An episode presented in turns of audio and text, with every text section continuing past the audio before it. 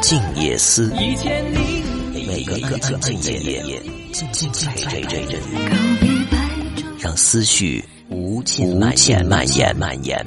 本节目由达尔文诚意出品。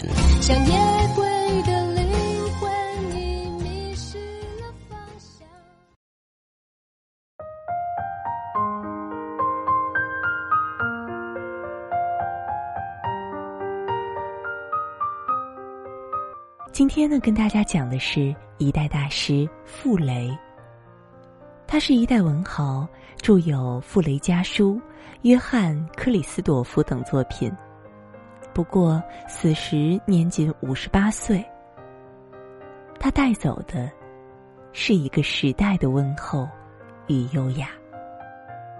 那么今天，我们将要跟大家共同讲述傅雷的人生。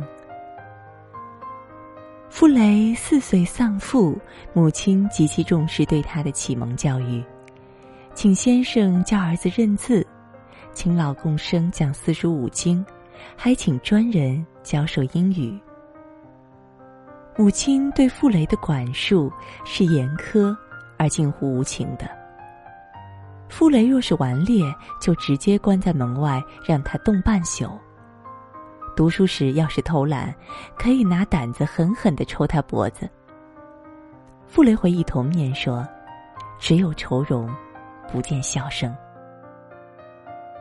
上中学后，傅雷压抑的天性被释放，在上海徐汇中学，他公开反对宗教，最终被校方开除。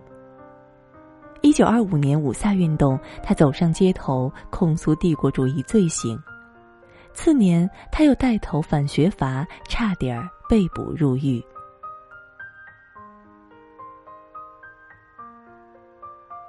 一九三一年十月，刘海粟邀请傅雷到上海美专任职。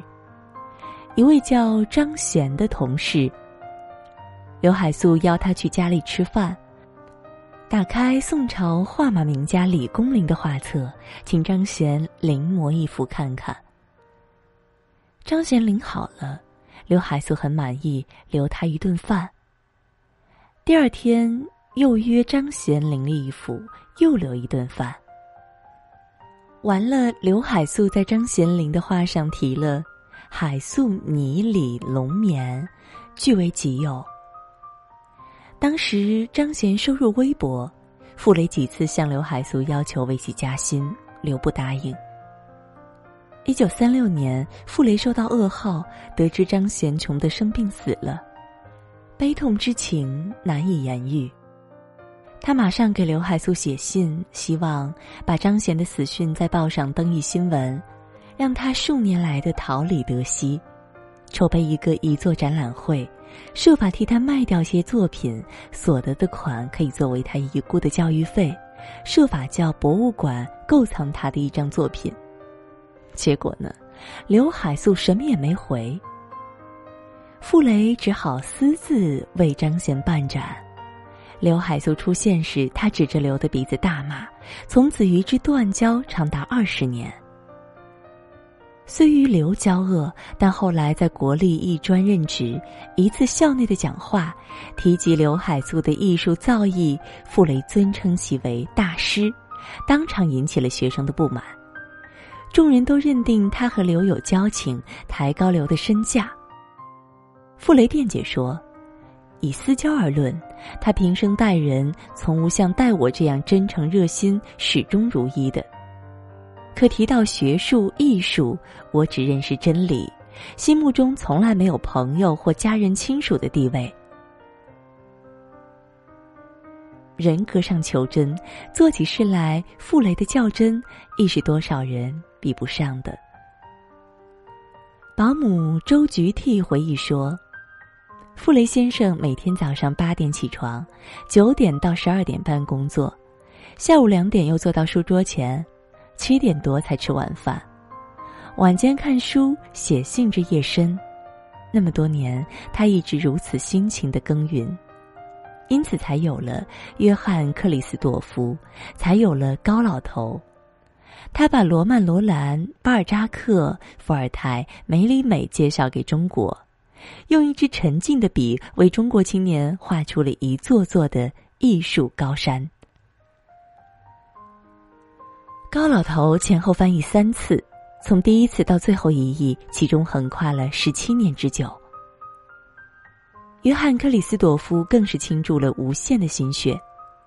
抗战时开译，一九四一年才译完一百二十万字四卷本，到了五十年代，他又觉得之前译的不好，花了两年的时间从头翻译。当时他正肺病复发，体力不支，一个字一个字的爬书，那是多大的工程啊！但是他日以千字，绝不找借口拖延。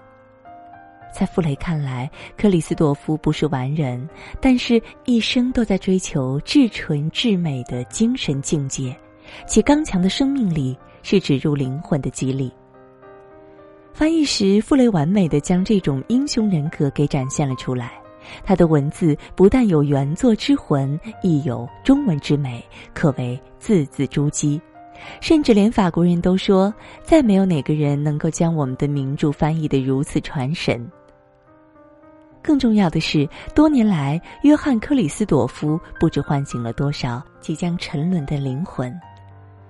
可以说，没有傅雷，就没有约翰·克里斯朵夫，中国就多了无数迷茫的灵魂。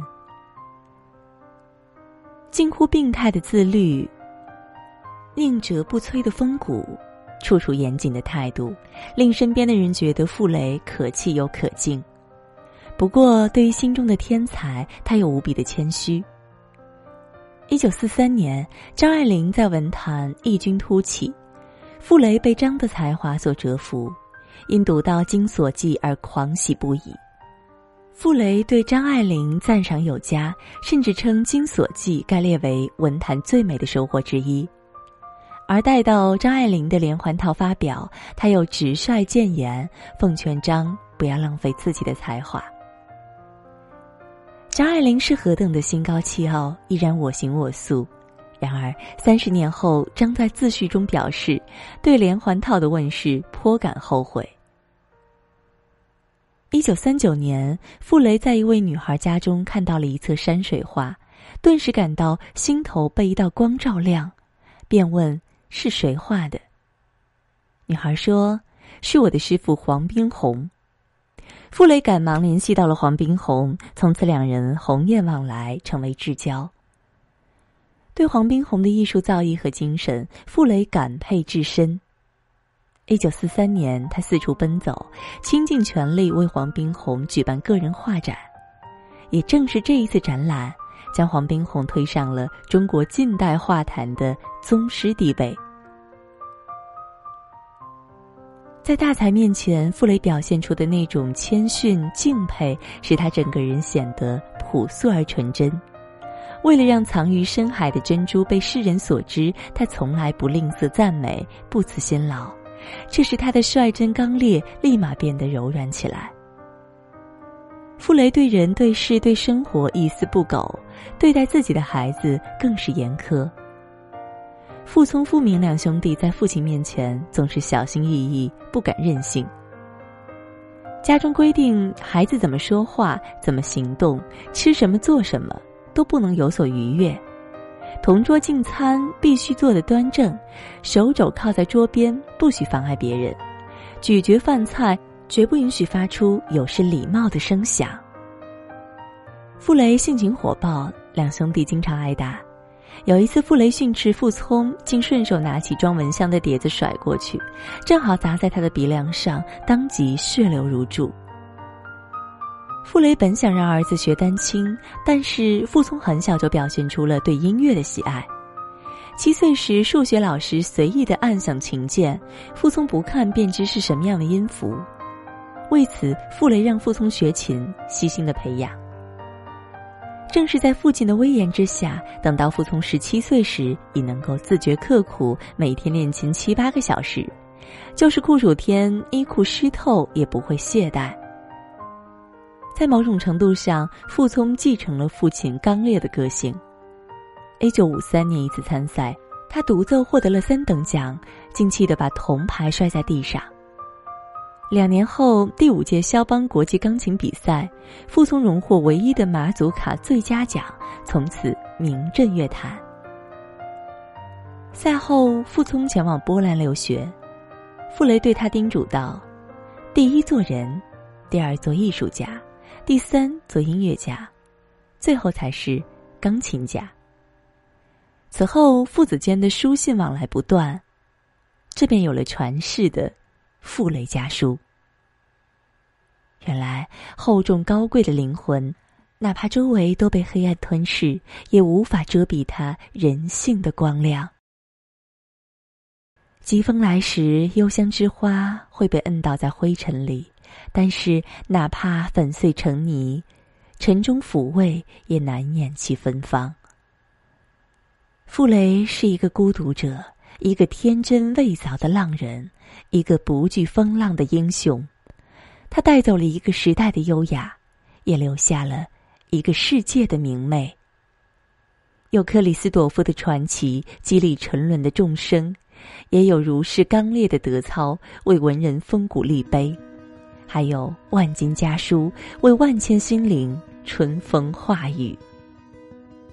那个世界的光亮足以穿透黑暗。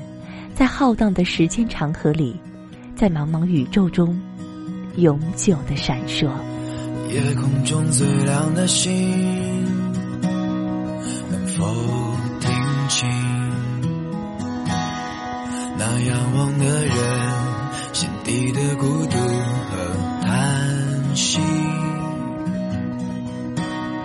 哦，夜空中最亮的星。好了，今天的节目就到这儿了，也愿你长夜无梦，晚安。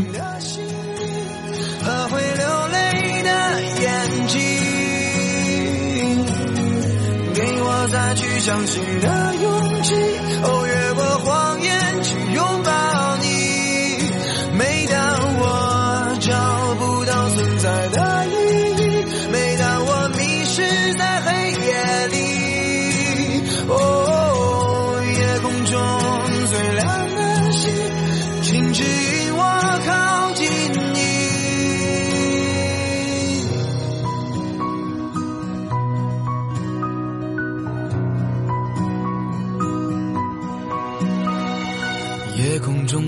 亮的星，是否知道曾与我同行的身影，如今在哪里？哦，夜空中最亮的星，是否在意？是等太阳升起？还是意外先来临，我宁愿所有痛苦都留在心里，也不愿忘记你的眼睛，给我再去相信的勇，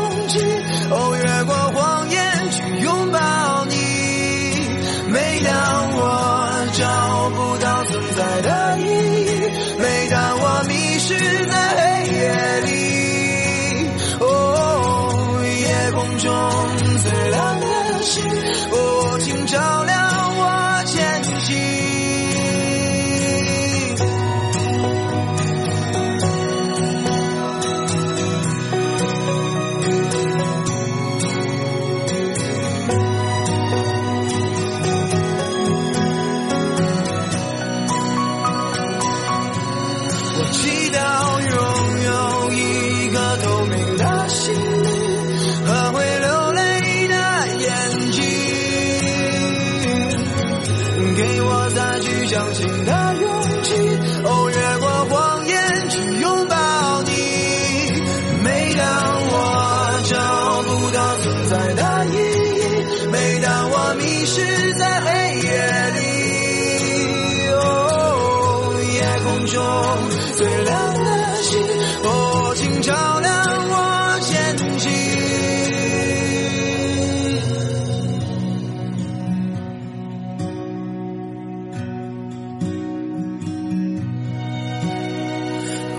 空中最亮的星，